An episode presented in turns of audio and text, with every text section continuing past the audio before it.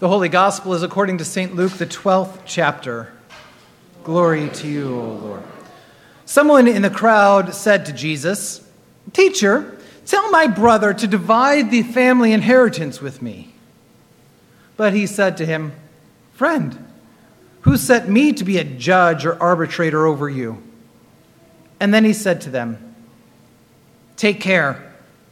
Be on your guard against all kinds of greed. For one's life does not consist in the abundance of possessions." And then he told them a parable. The land of a rich man produced abundantly, and he thought to himself, "What should I do? For I have no place to store my crops." Then he said, "I will do this. I will pull down my barns and build larger ones, and there I will store up all my grain and my goods. And I will say to my soul, 'Soul, you have ample goods laid up for many years. Relax, eat, drink, and be merry.' But God said to him, 'You fool, this very night your life is being demanded of you. And the things you have prepared, whose will they be?' So it is with those who store up treasures for themselves, but are not rich toward God." This is the gospel of the Lord. Praise to you, O Christ. Grace and peace to you in the name of our Lord Jesus Christ. The late great comedian George Carlin, in a monologue from several decades ago, has a spot-on critique of our American sensibilities and love of possessions. Stuff, as he calls it. And we're not the bit sprinkled with a bit of profanity, as Carlin was known for. I'd play a video of it. Instead, you'll have to settle for me reading a brief passage. Carlin says, "You got your stuff with you? I'll bet you do. Guys have stuff in their pockets. Women have stuff in their purses. Stuff is important. You got to take care of your stuff. You got to have a place for your stuff. That's what life is all about, trying to find a place for your stuff.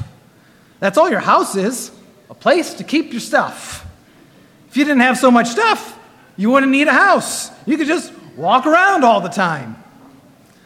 A house is just a pile of stuff with a cover on it. You can see that when you're taking off in an airplane. You look down and see all the little piles of stuff. Everybody's got his pile of stuff. So now you got a household of stuff. And even though you might like your house, you got to move. Got to get a bigger house. Why? Too much stuff. And that means you got to move all your stuff. Or maybe put some of your stuff in storage. Storage! Imagine that. There's a whole industry based on keeping an eye on other people's stuff." Carlin's words ring true for us today. In 2018, storage revenue in the United States alone was $36 billion. $36 billion to store our stuff, which in itself sounds like an echo of Jesus' parable of caution 2,000 years ago. Our obsession with security, stuff, and securing our stuff is nothing new. It's deeply ingrained within us. And so this parable, it should make us uncomfortable. It should make us go, huh? Because if we're not challenged by these words of Jesus, we're not paying attention. The Gospel of Luke, it's full of commentary on wealth that should unsettle us. At the very beginning, when Mary finds out she's bearing the Christ child, she sings that the coming of God through Christ will fill the hungry with good things and send the rich away empty. And Jesus himself will say throughout the gospel, "Blessed are you who are poor, for yours is the kingdom of God, and woe to you who are rich, for you have received your consolation." And soon after today's parable, he tells the crowd that you can't serve both God and wealth. And later he'll say it's easier for a camel to get through the eye of a needle than for a rich person to get into the kingdom of heaven. Truly, as Paul writes later in the New Testament in his letter to Timothy, the love of money, of wealth, of our stuff, is the root of all kinds of evil. When the Israelites were enslaved in Egypt long ago, who remembers what they were forced to do? Put together, they had to build, right? They had to make bricks and then build stuff. Do you remember what they were building? Storage facilities. They were building storage facilities that were so large they were cities.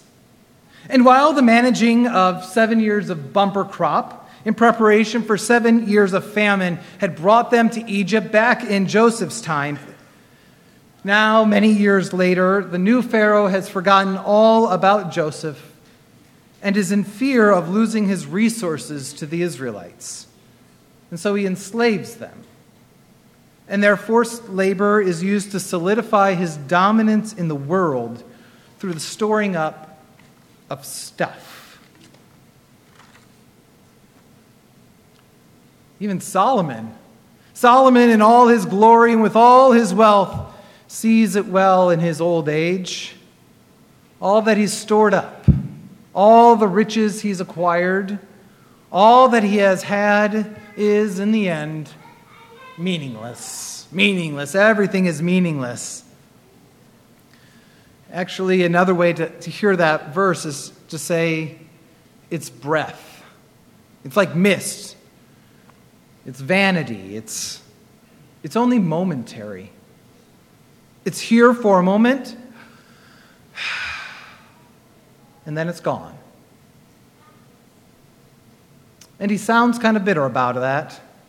About all that he's toiled for will go to someone else.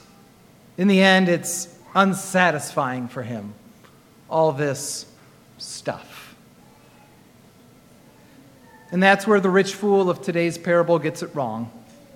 This man who controls not just one farm, but more likely an entire region. He's big ag.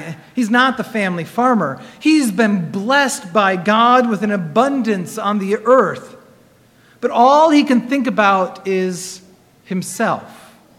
All he dreams about is his own security. All that concerns him is his own heart, his own soul, his own mind. He puts his trust for the future in his stuff. Because as Carlin says, you got to take care of your stuff.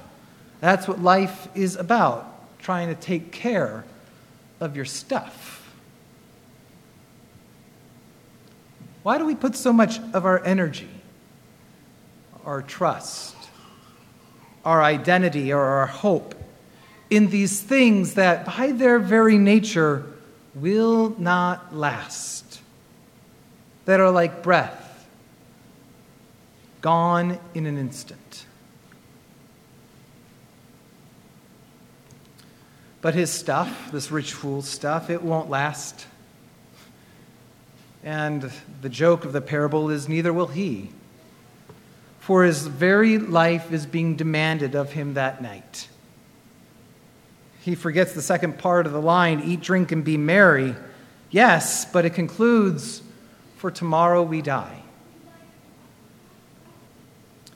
If you knew that tonight your life was being demanded of you, what would you do?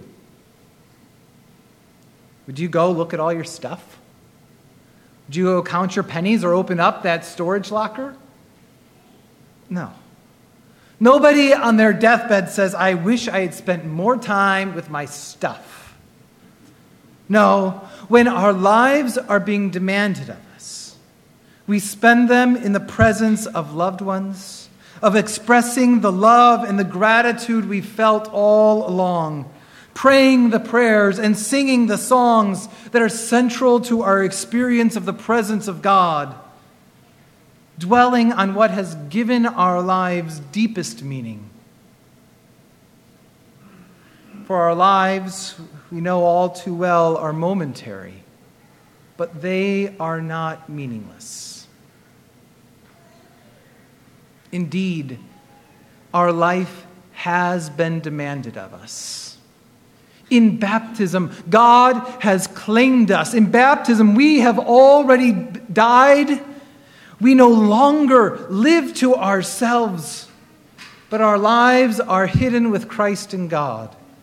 In these waters, we are freed. We are freed from fear. We are freed from the mentality of scarcity. We are freed from storing up our stuff for ourselves. We are freed from the momentary, and we experience the eternal. In these waters, the God of all creation, the God of abundance, the God of joy has laid claim to us, called us beloved, and shaped us to care for the life of the world, to bear, to carry with us gratitude and generosity, not only as we put envelopes in the plate on Sunday morning, but in every moment and in every interaction.